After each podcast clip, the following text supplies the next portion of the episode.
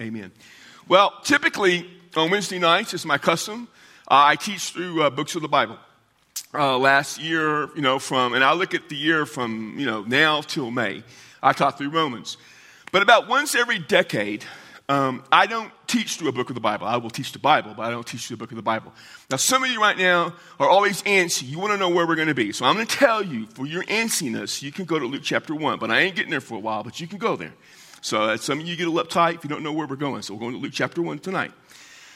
But what, what we're going to do this year, and I say this year through May, is we're, you know, we're going to look at the Christian movement that is in the first century of, of, of uh, you know, the millennium of, of Christianity.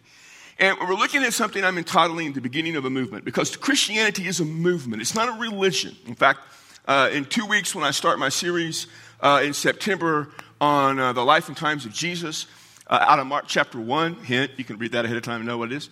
Uh, I'm going to talk about the fact that Christianity is not a religion. It is centered on a person, a person who early on the, the, people who follow Jesus called themselves follower of the way. They saw themselves as part of a movement. And so we're going to see the beginning of that movement. And, and what we need to do, and I, and I really feel that as the culture in the world we live in, we tend to take the Bible, and we understand it occurred in a period of time, but we tend to take the Bible and we tend to take it out of the times and out of the epics and out of the cultures in which it existed and the stories existed. We take them out of those times, those cultures, we look at them through the lens of today, and we don't fully grasp and understand what's going on.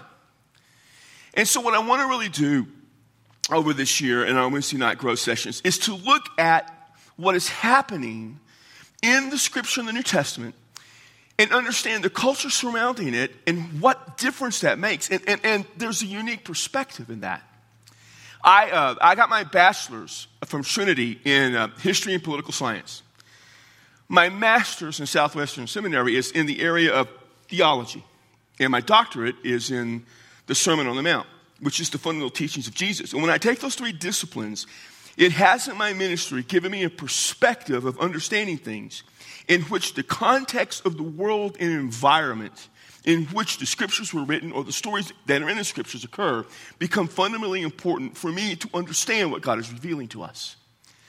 Over the course of these next nine months, on Sunday mornings, oftentimes, for instance, uh, I said in September, I'm preaching through Mark chapter 1, talking about the life and times of Jesus the Messiah. It's, it's a series that's going to deal with Christ coming into a culture and a context that he, that he radically changed and altered.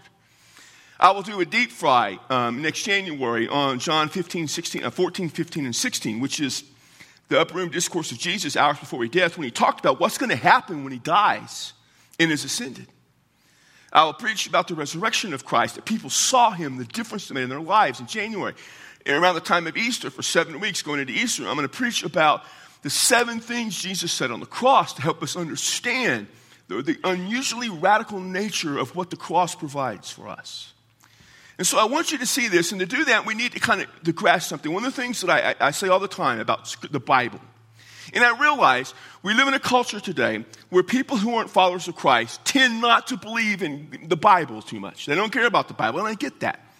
But if you're coming to Bible study on Wednesday night, I'm going to make a fundamental assumption that to some degree you believe the Bible has something important to say and I'm going to go beyond that and say probably most, if not all of you, believe that the Bible comes from God, that the Bible is God's Word. In fact, this is what I say about Scripture all the time that the Bible is God's revelation of Himself to us. In Scripture, God reveals Himself to us. And He reveals Himself most clearly in the person, in the work of Jesus Christ. Now, the Old Testament is a book that promises us something. And the New Testament is a book that tells us how that promise was fulfilled. And what happens oftentimes in Christianity is people make a mistake of not understanding that the Old Testament looks towards Jesus. And what they tend to do is look at the Old Testament and think it, it is just a series of events that occurred and that God's people, the Jews, God, you know, God brought the Jewish people into, into existence and they became his people and they messed up so bad that he had to fix up they messed up. And so that brought Jesus about, and that's not what it happens. When you go to the Old Testament, and you realize that man sinned against God, you realize from the beginning God has to fix a fundamental problem with us, and that is our rebellion against Him. And the only way God can ever fix our rebellion against Him is through a Savior who is Jesus Christ the Lord. In the process of doing that, in a world that, that was completely rebellious against God, that had no concept of God, that worshiped foreign gods, and, and, and, that didn't exist, but they made them up. And, and they were pagans, and they had these brutally bizarre practices. They would, they would sacrifice their children to appease gods that they made up. They would have these perverse sexual practices in order to try to entice the gods to bless them. they would take pieces of stone, they would take pieces of wood, and they would carve them into figures and bow down and worship them as if they were truly gods. And so the Lord God Almighty took a group of people that were the descendants of a man named Abram that he, that he selected. And he chose them for himself in order to work through them to bring about the redemption of mankind, the salvation of mankind. He called them to live a life of faith in Him. And in doing so, this is what He told them I am the Lord your God. You'll have no other gods besides me. Period.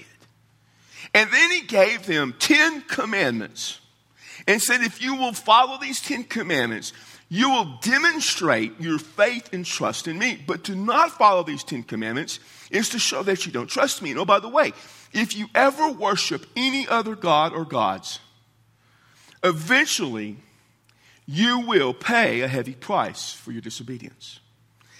And if you read the Old Testament, what you see are these people constantly disobeying God. And they disobey God, and you read the book of Kings, especially in Chronicles, and you see that you know, they, they developed into two different kingdoms, the northern and the southern, and, and they were so enmeshed, so just involved in paganism that in 722, God took a despicable people, the Assyrians, and he wiped out the northern kingdom. And he hoped that the southern kingdom of Judah, in which Jerusalem, the capital, resided, and through the kingly line of David, king still ruled, they would get the picture. And they didn't. And so in 587, he completely destroyed the city of Jerusalem, the temple, and took all those Jews and through the Babylonians took them into exile. You read on after that happens, and you get to the books of the prophets, and you see the prophets were at different times.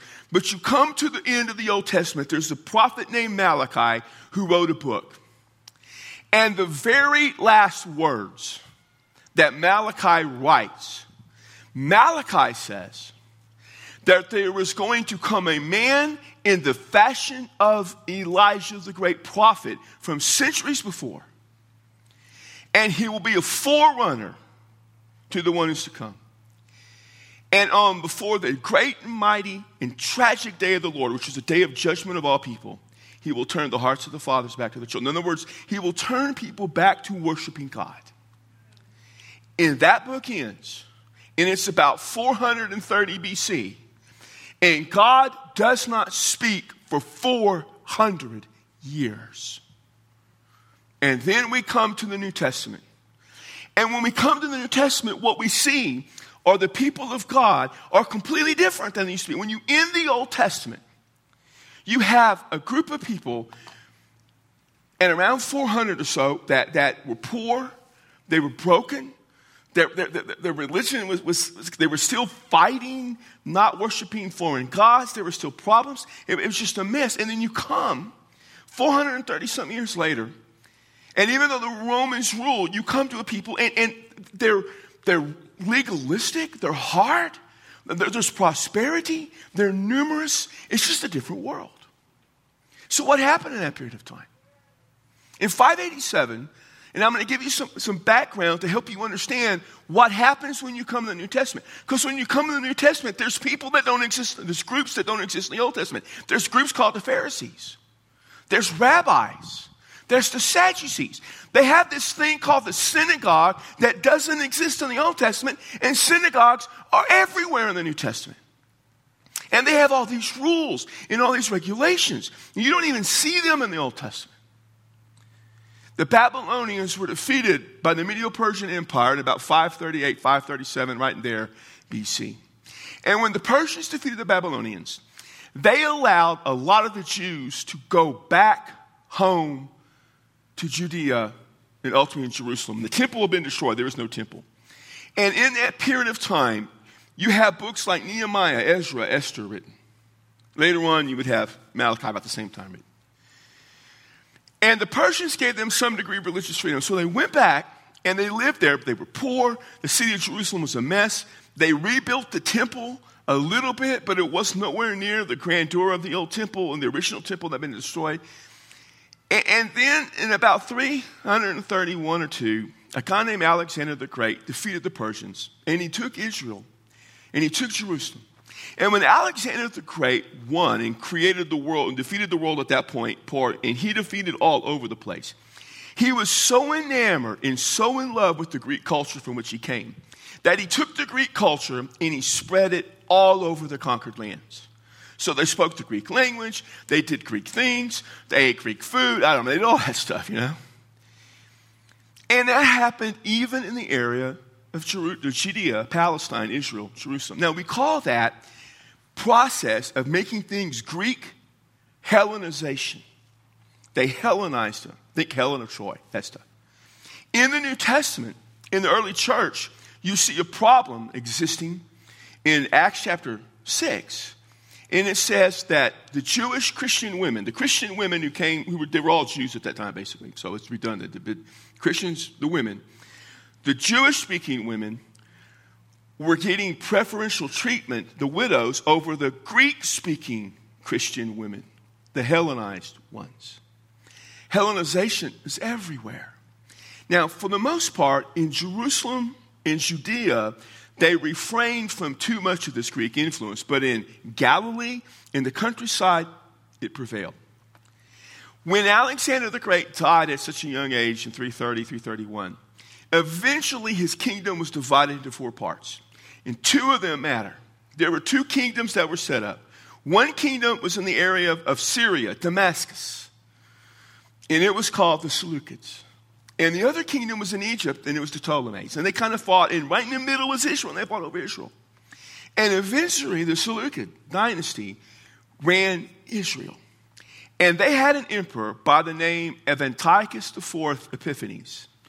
And he was just, you know, just a cruel, wicked, godless man, pagan. And all during this time that all of this was happening, going on, this was about 166, 167 all during the, the time when the Greeks took over and all that stuff, the Jews were constantly fighting inwardly about who got to control the temple and who got to control Jerusalem the people. They fought over who was going to be the high priest because the high priest was the man, the head dog, the lead, lead one of the Jewish people. And they bribed and they fought, and some were the rightful line of Aaron and some didn't. I mean, it was crazy. And in the midst of this internal civil war, Antiochus Epiphanes went and besieged the city of Jerusalem. And there was a whole lot of stuff going on. He went into the temple and he desecrated the temple, what is called the abomination of desecration. And he slaughtered a sacrifice to the god Zeus and took out all the Jewish stuff. And then he outlawed the worship of Yahweh in Judaism and he enforced paganism. And so they went out into the rural areas to enforce this. And they went to a place called Modin. And there was a man named Mattathias who was the priest of Modin. And when these pagans came there and said, offer a sacrifice to Jews, to Zeus, he said, no, I won't do it. And they threatened to kill him in the city and somebody and everybody else in the city. And one of the people there came, one of the Jews, to make the sacrifice. And Mattathias took a knife and slew that Jewish man. He killed him, killed the officers of the Seleucid army, killed them all.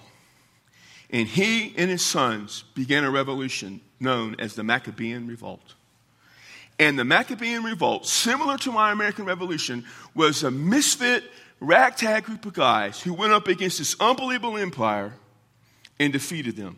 And within a couple of years, the Jewish people won. And they had freedom and independence, basically, from 165 to about 63 BC. And all during this time, they fought and they fought and they fought over who got to be the high priest. In 63 BC, there was a, a, Roman general of great power named Pompey. And Pompey was fighting all over the place, came down that way, and eventually he just came to settle this matter. He came into Jerusalem, he defeated whatever, he walked into the temple, and he didn't really desecrate the temple because he was Gentile. When he looked around, he put someone in charge and said, Y'all go back to having freedom of religion. He gave them the freedom to worship God. He said, Y'all can have the freedom to worship God, fix your act, don't cause us any problem, and you're fine. Except they weren't fine, they kept still fighting amongst themselves. He, along with a guy named Julius Caesar, and Cassius got involved in a war and they took over. And eventually, when all was said and done, Julius Caesar went out.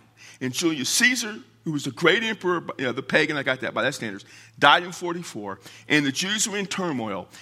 And his nephew Octavius, who we call Augustus, was supposed to be in charge. There was still more civil war, more battles. Octavius, Mark Antony, you know, Mark Antony, Cleopatra, Lepidus, they got in a battle.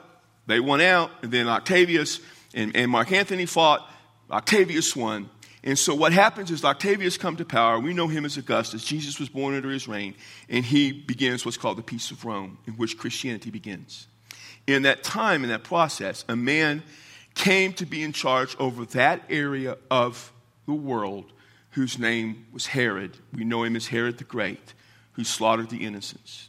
In that context, Jesus was born.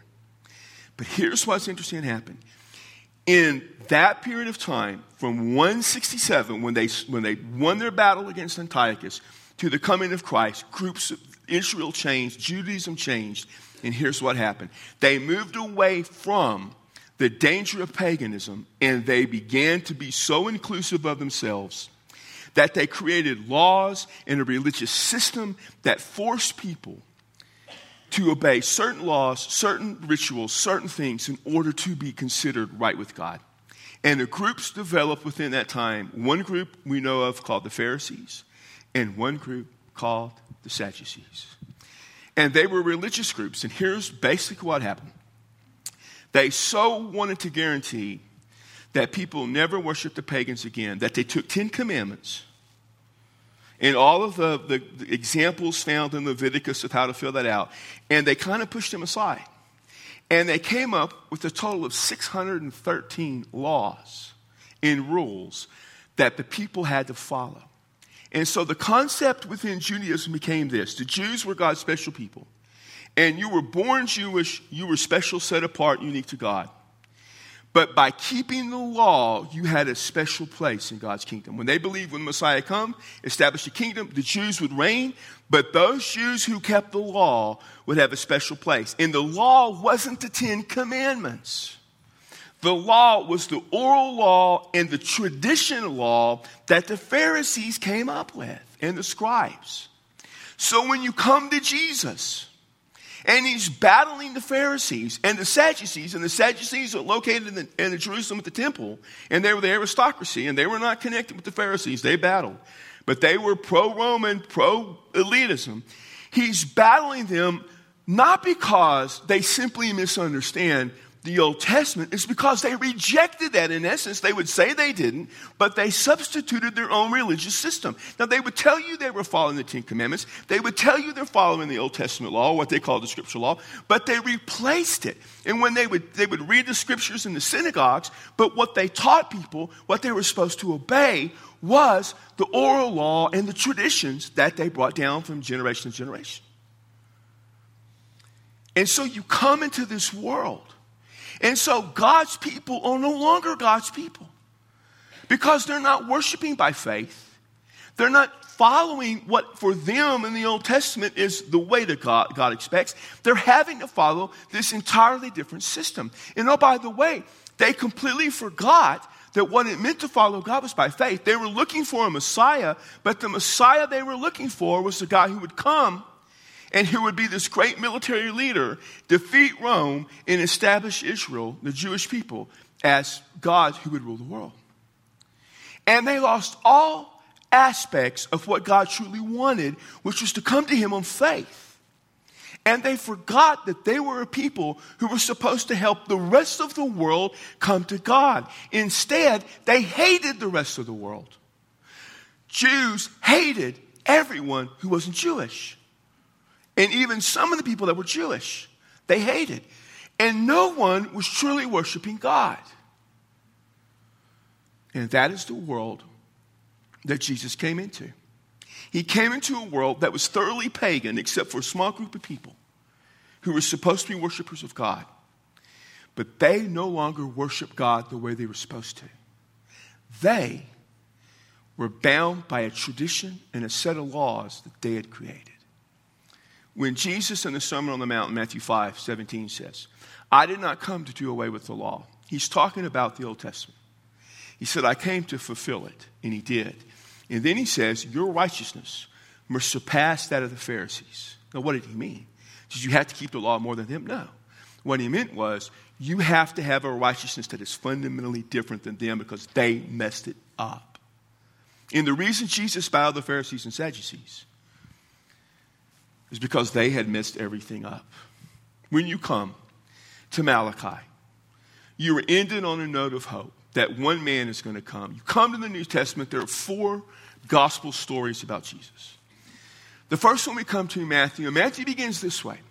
He says, This is the genealogy of Jesus, who is the Messiah, the son of David, the son of Abraham. He says, This is the story of Jesus. He's writing to a primarily Jewish audience. He said, This is Jesus. He's the Messiah. He comes from the line of David, he comes from Abraham. He's legit. Mark, and we'll see this when I start in, um, in September, in Mark chapter 1. He just says, the beginning of the gospel of Jesus Christ. He says, here's the gospel. Here is good news. This radical, fundamentally different news. Not the news you're used to, but good news about Jesus. And he begins his story. Luke, where we're going to go, he says, Listen, Theophilus, I studied this guy, Jesus. And I'm going to give you an account, which is Luke and Acts. John goes back to the beginning of time and says, In the beginning was the Word, which is Jesus. The Word was with God, and the Word, hey, it's God. And he, he, he does all of that. These guys are breaking the story of Jesus into a culture and saying, You've got to listen up. This guy is different than anything you're used to. So Luke comes in his story and Luke does something different than the other Gospels. Matthew begins with the genealogy, then goes to the birth of Jesus. Mark just starts with the ministry of Jesus. He goes to John the Baptist first and talks about John, but he's doing that. John starts at you know, creation and then just goes straight into the ministry of Jesus. Luke goes back to a time before Jesus was born to the birth of another person. In chapter 1, verse 5, he says this In the days of Herod, Herod the Great, who was the king of Judah, there was a priest named Zacharias of the division of Abijah, and he had a wife from the daughters of Aaron, and her name was Elizabeth. So there's a priest. The priests are connected in some way with the temple. Most of the priests had become corrupted. Most of the priesthood was not doing the things they should do. He was married to a descendant of Aaron. This would be like a preacher marrying a preacher's daughter. I mean, this is the guy. Up. And here's what verse 6 says They were both righteous. How were they righteous? Were they righteous by following the laws of, of the Pharisees, which is what righteousness was? Jews, the, the Jews believed righteousness came by keeping the law, the ceremonial law, the traditional law, the oral law. No. It says they were righteous in what? The sight of God. They did not have the religious litmus test. They did not follow the traditional system of the Pharisees set up. It says they were righteous in the eyes, in the sight, in the mind of God. They did what was right. And it says, and they were walking blamelessly at the commandments and requirements of who? The Lord. Not the Pharisees. The Lord. And it says this, but they had no child because Elizabeth was barren and they were both advanced in years. Now, back then, having children was a blessing. And if you didn't have children, it was an idea that God was upset with you, that you were being cursed by God. And so everyone would assume that Elizabeth and Zachariah had done something wrong, that, that there was some sort of sin in their life, that God was not blessed them, but yet they were righteous in the eyes of God. Now, what happened in verse 8 that while he was performing his priestly service before God in the appointed order of his division, according to the custom of the priestly office, he was chosen by Lot to enter the temple of the Lord and burn incense. Back in that day, every day, they went into the temple, burned incense. There were sacrifices made. Now, on the high holy day, you know, Day of Atonement, Yom Kippur, they would offer the great sacrifice in the Holy of Holies. there were 24 divisions of priests. Each division had about 900 people. And twice a year, each division, each group would get one week at a time in the temple. There were four weeks on account of four. Those were surrounded Passover, Yom Kippur. Everybody would come. It'd be a big deal. And what the responsibility would be do is several things, but one priest had to go light the altar of incense. It was such a privilege, you only got to do it once in your career. Some guys never did it, and they drew lots to do it. Drawing lots means that they had a lottery, which we Baptists don't like that. Don't like lottery and gambling. They rolled dice, is what they did. They didn't play 42, sorry. Why, why, why growing up could I not play cards, but the old guys could play 42? What? Why was that? That's just wrong, man. I played cards. I played poker.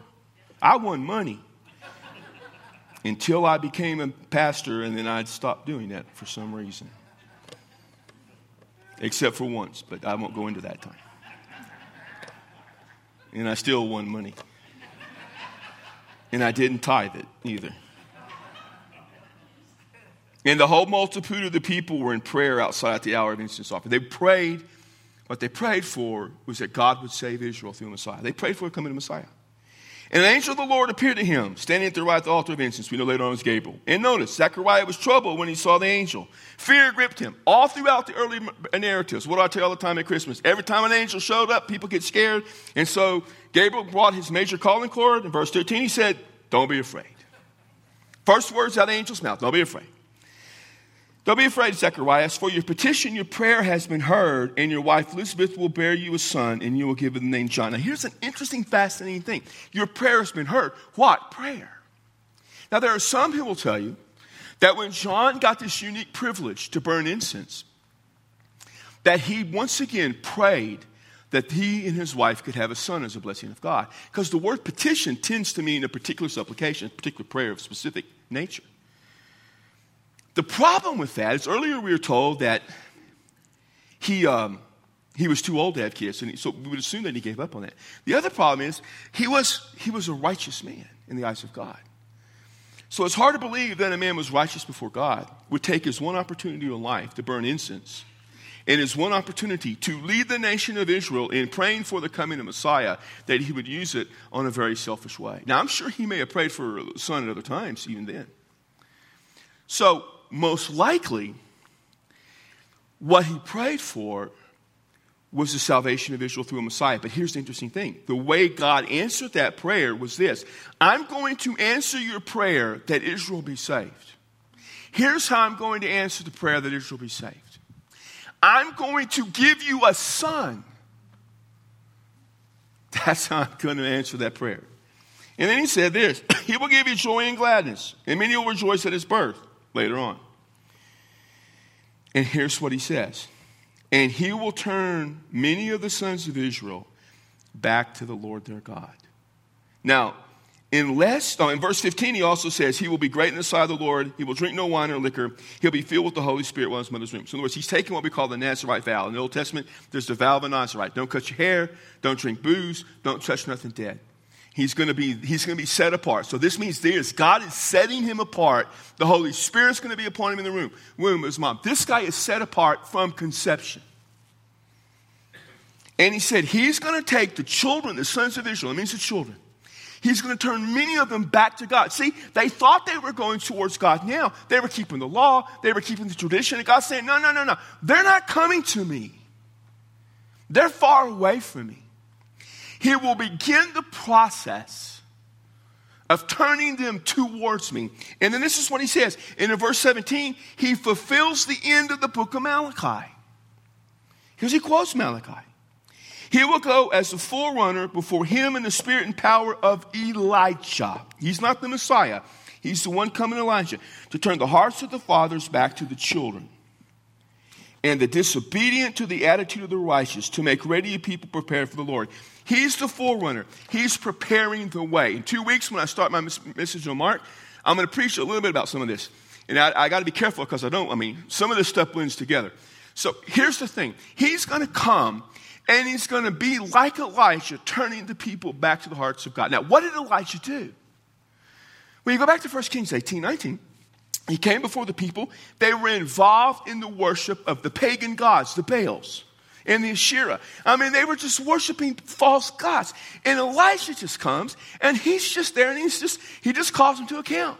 And he says, stop doing it. And, and, he, and he has, goes to the king, he confronts the king, he goes to the people. And so he says, bring all of the, of the prophets of Baal up here, the priests of Baal. Let's have a contest. And he had this great contest in which God is shown to be the only true God. And then he has all the priests of Baal, just slaughters them. You know, and that sounds rough, but that's okay. We don't care. They were priests of Baal. That's not our time. It's just different. And the people turn back to God. He's going to come like Elijah. And doing what? Bringing the people back to God. They're not in paganism, though, God, the angel. They're not pagans. No, they're not pagans, but they're not worshiping God either. So here's the thing when you come to the message of John the Baptist, he had a very simple message. And I'm going to go into more about John in, in, my sermon in Mark. But he said this repent and be baptized. So here's the thing what were they repenting of? See, repenting isn't just to feel sorry for sin. Repentance means a fundamental change of life. I share this all the time. Repentance is I'm walking this way, and I repent, I change and walk that way. When I preach about Jesus, uh, I think it's the third or fourth, uh, it's the fourth message, third message in that series of Mark. He says, repent and believe the gospel. And I always say, repent means you're going one way, you turn and go the other way. It's a completely fundamental change of life's direction. And it means this you're going away from God, repent and turn back to God. With Jesus, it means return back to God through Jesus. So why is John, Jesus isn't on the scene yet, what are they repenting of? Are they repenting of sins? No. Here's what John tells them to do. He's saying you've got to repent of following this false system you created. The repentance of John wasn't just quit sinning now, quit, quit some of that adultery you got going on, quit lying. It was quit with this oral tradition, quit with this, this stuff you just make up, and turn back to God. You're walking away from God. All of you Pharisees, all of you scribes, all of you people, you're going away from God. Turn back to God. Repent and then the baptism, this is the crazy thing about baptism. You know who was baptized in that day? Gentiles were baptized when they converted to Judaism. You know who didn't get baptized? Jews. And he goes to the Jews and says, Get baptized as evidence that you have been forgiven, not of your individual sins. You have been forgiven of your rebellion against God. This is how the New Testament begins. This is the first historical aspect of the New Testament. Jesus begins with the genealogy, that's just info, and then he talks about the birth of Jesus. Mark just begins with preaching John and Jesus. John goes back to the beginning theologically, but then he just begins with John the Baptist also in the mission of Jesus. Luke doesn't simply go back to the birth of Jesus, he goes back past or ahead of Jesus to the birth of John. He goes before John was even born. He's still in the Old Testament times because Jesus hadn't come yet. They're still under the law. And he says, This is what's going to happen. God's going to send this guy named John and he's going to kick this whole thing off by saying the system you have is a mess. And God has rejected everything that you have put together for your system. The Roman system is rejected, the Roman religion, the, all the religions, in the, you know, the Greek religion, and the Jewish religion is all rejected by God. And He's going to do what He has always intended from day one you're going to have to come through Jesus. So John tells the Jews, you've got to get ready. And he begins by taking a system created by Pharisees and scribes and he rejects it completely because that's what God has done. Remember this. It doesn't matter how much you claim Bible. It doesn't matter how much you claim to be right with God. when you create systems that you have to follow to come to God, we call those systems religions. God rejects the system. You come to God through a person, and the person is Jesus Christ. And when you come to God through a person, God fundamentally alters your relationship with Him so that you are made right and declared right in His eyes. At that moment, you can go live for Him. We may live for God in the realm and world of a church, but what we are a part of is not a religion. What we are a part of is a movement. And this is the beginning of the movement. Well, since I'm teaching again, we'll let you ask questions again. Now, I'm not answering any questions about anything Troy said or anything Brian said because I, quite frankly, didn't pay attention. I just sat there thinking how I'd have done it better. I'm just kidding. I didn't really do that. I thought about other things. Questions you have, raise your hand, ask them loud, and I'll give it my best shot. Yes, ma'am. John is a Jew. He never baptized what? He did baptize. who he baptized. That's what was radically different is he called the Jews to be baptized, which Jews never got baptized. I probably didn't make that clear enough. But he did baptize Jews, baptize Jesus. So he did baptize who he was baptizing. He wasn't baptizing Gentiles, he was baptizing Jews. Yes, sir.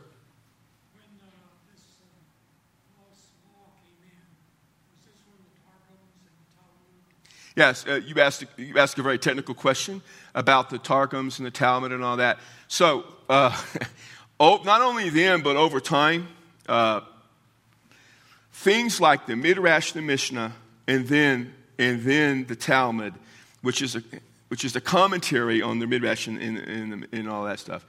So the, the oral law, the traditions are contained in things, and my Jewish stuff is limited, which is what we would call there's a lot of other technical names, and a Jewish person would rip me to shreds on this. But for your purposes, it doesn't really matter. Just consider me right as an authority on this, whether I'm not or not.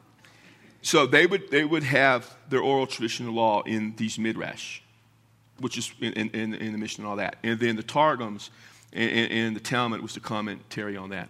So at the time of Christ, and I left this part out because I had to cut a bunch of stuff, there were some famous rabbis like Hillel. Hillel was probably still around at the time of Christ's birth they were rabbis who established, in many ways, the law. These were not bad guys, they were good guys. And other rabbis. And so the teachings of these rabbis and their commentary on the tradition of the Jews began to take the law. So they would quote Rabbi Hillel. When they come to Jesus and ask Jesus about uh, divorce, they are quoting a rabbi about the ability to get divorced. In the Sermon on the Mount, when Jesus says, You have heard that it was said, do not commit murder. He's not talking about what was written in the Old Testament. He's talking about the understanding of murder that the rabbis and the Pharisees had had. Remember, he starts off in Matthew, I mean, he not start off, he starts off in Matthew 5 3, the Sermon on the Mount, but in 517, he said, You're right. He said, I did not come to do away with the law, but to fulfill it. I didn't do away with the law, but fulfill it. In verse 20, he says, Your righteousness has surpassed that of the Pharisees. And then in verse 21, he says, You have heard that it was said, Do not commit murder. He's quoting the Pharisees. I say to you, do not even hate. So at that point, he's, he is attacking the radicalization that these guys had had on the Ten Commandments. So when he comes to the Sabbath and he heals on the Sabbath, and later on, I'll talk about Jesus' battle with the Pharisees, was primarily on the Sabbath. He looks at them, and, and nowhere in the Old Testament law, in, in, you know, I mean, it said honor the Sabbath, keep it holy. Nowhere on the comments about that in Leviticus and Numbers does it say you can't heal on the Sabbath. It says you don't do work. They said you can't heal on the Sabbath. So he looks at them and he says, Can I heal this guy or not? Let me know. Well, they knew the answer from the Old Testament would have been yes. But from their law would have been no. And so they didn't answer, and he healed them, and, he, and then he basically condemned them. His battle with the Pharisees came about primarily over the Sabbath, and that he healed on the Sabbath, and they hated him for that. But that was their law, not God's. So, and that would have been part of the Mishnah, you know, all that stuff. Yes, sir. You know, I'm I, honestly, I, if you're an Orthodox Jew, they they're they're still focused and then they're focused on the Old Testament and traditional law and all that. Didn't you ever watch Fiddler on the Roof? Yeah. Okay, there you go. And uh, it's my answer to all Jewish questions. I, am not as much of an, I, am really not as knowledgeable on that, and maybe I should be. I, just, I barely can keep up with what we do. Most Jews, though, if they're not Orthodox, they're fundamentally secular, and they look at their Jewishness as an ethnic more than a religious. The only ones that I know of, the conservative and reformed, I, I, I just I know the Hasidic, the Orthodox Jews have the from them they would still be similar to a lot of this. The others are, are I mean, the Jews I grew up with uh, celebrate all the, the holy days, but for the most part, and they had some stuff they did at the synagogue, but for the most part, they don't. It's mostly ethnic. That's what I know. And people far more wiser and knowledgeable than I am about that. Anything else? Okay. Well, hopefully the wind stopped. The rain. There's no rain, and you'd hear it. So goodbye.